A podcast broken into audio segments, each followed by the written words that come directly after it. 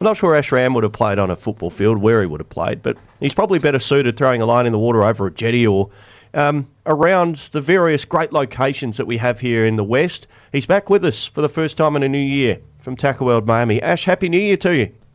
Hi, and all the listeners out there. Another turn, we get another spin around the sun together, and uh, can't wait. There's there's so much going on. Just in reference to you, mate, I, I love to kick around the Oh, park. okay. Um, grew up out in the wheat belt, mate, playing good, old tough Aussie rules footy out there in the Ongerup Football Association. I'm sure there's some listeners out there this morning that know the Ongerup Football Association. Great competition, uh, taken extremely seriously, and the quality of the footy was, was really high, mate. It was it was fantastic. Um, yeah, lived and breathed it, mate. Yeah, the RFA is still a very strong competition. So, uh, where do you play? Well, what club did you play for? What town?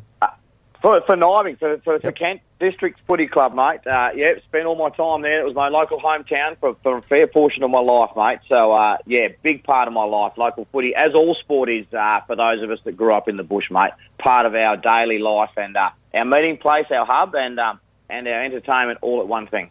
Now, Ash, this time of year is, is pretty busy, I can imagine, uh, because a lot of people do have a, a little bit more spare time. Um, Marron Abalone, well, why don't we start there? But some notes last night for this morning's show, and I'm thinking we really do live in sort of crustacean heaven here in the southwest of WA. 'cause just prior to, to breaking up for Christmas, it was the craze and crayfish whites run, and, and it's all happening right there. We get back from a little bit of a break this Saturday, the 14th uh, of Jan, with our second one-hour window from 7 to 8 a.m. in the morning, just one hour, 7 to 8 a.m. This Saturday is our second of our four instalments of abalone fishing here in the West Coast region for our Roe abalone. That is this Saturday. Check the swell. Remember, stay safe. It can be a little bit treacherous standing in those shallow reefs when you're knee deep and there's a bit of swell coming through. Stick to the regulations. Just a one hour window for a reason, but another tasty shellfish right on our doorstep. And then the freshwater crayfish cousin to our rock lobster, the local marron, iconic to just this southwest part of WA, opened last Sunday, the 8th of Jan at 12 noon, closes on the 5th of Feb. So just a four week season for our freshwater cousin, the marron, as well, mate. Lots of rules with marron, Jacob Wayne. You, there are trophy waters, snare waters only, some waters you can net in.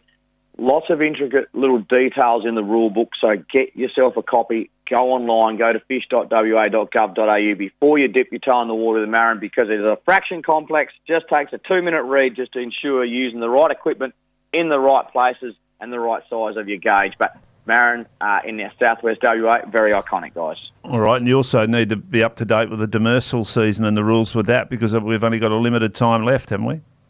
Absolutely, Clarky. Just a couple of weeks. We fish through till the end of January under the current rules. Once we hit the 1st of Feb, we go into our first phase of the new demersal closure season. So just keep that in mind. couple of weeks up your sleeve for that. But there's going to be a whole lot of new exciting things to talk about as the year unfolds in that space as far as pelagic fishing.